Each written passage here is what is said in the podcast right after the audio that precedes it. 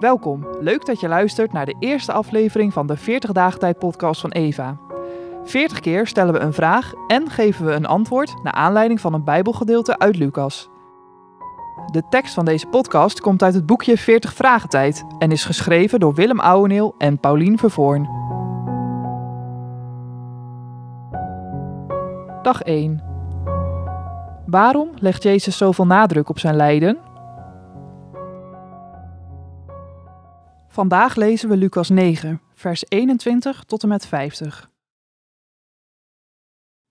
Jezus zei: Vertel dat beslist aan niemand anders. Jezus vertelde wat er met hem zou gebeuren. Hij zei: De mensenzoon zou veel moeten lijden. De leiders van het volk, de priesters en de wetsleraren, zullen hem behandelen als een vijand. Hij zal gedood worden. Maar drie dagen later zal hij opstaan uit de dood. Jezus zei tegen alle mensen: Als je mijn volgeling wilt zijn, dan mag je niet meer aan jezelf denken. Je moet juist bereid zijn om je leven op te geven, elke dag opnieuw. En je moet met mij meegaan. Als je je leven probeert te redden, zul je het juist voor altijd verliezen. Maar je kunt ook je leven verliezen omdat je mijn volgeling bent. Dan zul je je leven juist voor altijd redden. Jezus zei verder: Stel dat je de hele wereld in bezit krijgt. Wat heb je daaraan als je je leven verliest? Of als je jezelf daarmee kapot maakt? Als je mijn volgeling wilt zijn, dan moet je je niet schamen voor mij of voor mijn boodschap, want anders zal de mensenzoon zich ook voor jou schamen als hij terugkomt. Bedenk dat hij zal komen als koning, met macht van de Vader en heilige engelen. Luister goed naar mijn woorden. Sommigen van jullie zullen nog tijdens hun leven Gods nieuwe wereld zien. Ongeveer acht dagen later ging Jezus de berg op om te bidden. Hij nam Petrus, Johannes en Jacobus mee. Terwijl Jezus aan het bidden was, veranderde zijn gezicht en zijn kleren werden stralend wit. Opeens stonden er twee mannen bij hem met een hemelse glans over zich heen. Het waren Mozes en Elia. Ze spraken met Jezus over de dingen die in Jeruzalem zouden gaan gebeuren. Intussen waren Petrus en de andere twee leerlingen in slaap gevallen. Toen ze wakker werden, zagen ze de hemelse glans van Jezus. En ze zagen ook de twee mannen die bij hem stonden. Toen Mozes en Elia weg wilden gaan, zei Petrus tegen Jezus: Meester, het komt goed uit dat wij hier zijn. We zullen drie hutten maken: één voor u, één voor Mozes en één voor Elia. Maar Petrus had er niets van begrepen. Op dat moment kwam er een wolk boven hem. Mozes, Elia en Jezus verdwenen in de wolk en de leerlingen werden bang. Toen klonk uit de wolk Gods stem die zei: Dit is mijn zoon, ik heb hem uitgekozen. Luister naar hem. Nadat God gesproken had, was Jezus weer alleen. De leerlingen vertelden in die tijd aan niemand wat ze gezien hadden. De volgende dag gingen Jezus en de drie leerlingen de berg weer af. Er stond een grote groep mensen op hen te wachten. Een man uit de groep riep Jezus en zei: Meester, kom alstublieft naar mijn zoon kijken. Hij is mijn enige kind. Er komt steeds een kwade geest in hem. Elke keer dat het gebeurt, begint mijn zoon plotseling te schreeuwen. Dan schudt hij heen en weer, dan krijgt hij schuim op zijn mond. De geest wil niet uit hem weggaan en het doet hem heel veel pijn.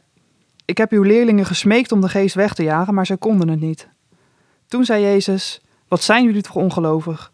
Jullie doen het allemaal verkeerd. Hoe lang moet ik nog bij jullie blijven? Hoe houd ik het vol? Breng die jongen hier.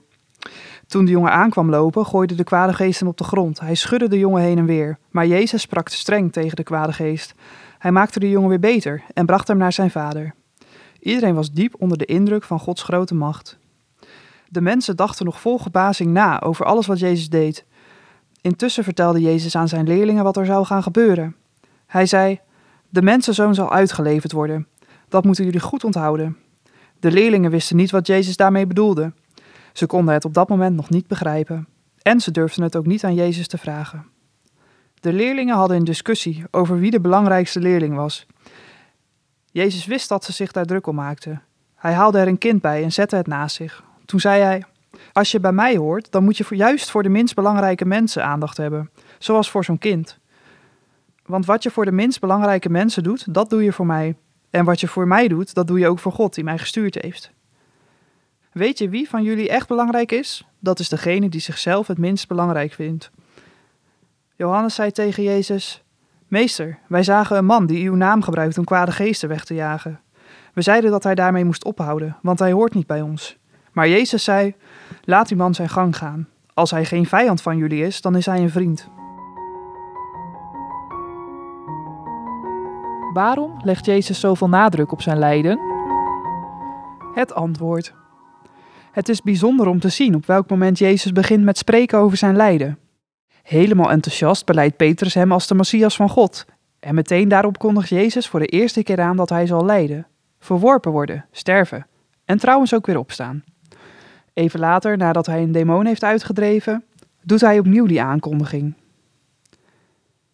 Dat moet voor zijn volgelingen behoorlijk schokkend zijn geweest. Lijden en sterven, en dat van het weer opstaan uit de dood, drong niet eens tot hen door. Een dergelijk schandelijke dood, dat past toch niet bij het Joodse beeld van een Messias, die over de aarde zou regeren? Nog merkwaardiger, drie van Jezus' volgelingen mogen mee de berg op en krijgen daar Jezus te zien, in een stralende verschijning, samen met de grootste twee profeten uit het Oude Testament. Mozes en Elia. En waar hebben de drie het over? Over Jezus heen gaan dat hij zal volbrengen in Jeruzalem. Dat betekent, zij spraken over zijn naderende dood. Die verheerlijking op de berg was een voorproefje van het komende koninkrijk van God, waarin Christus de stralende koning zou zijn.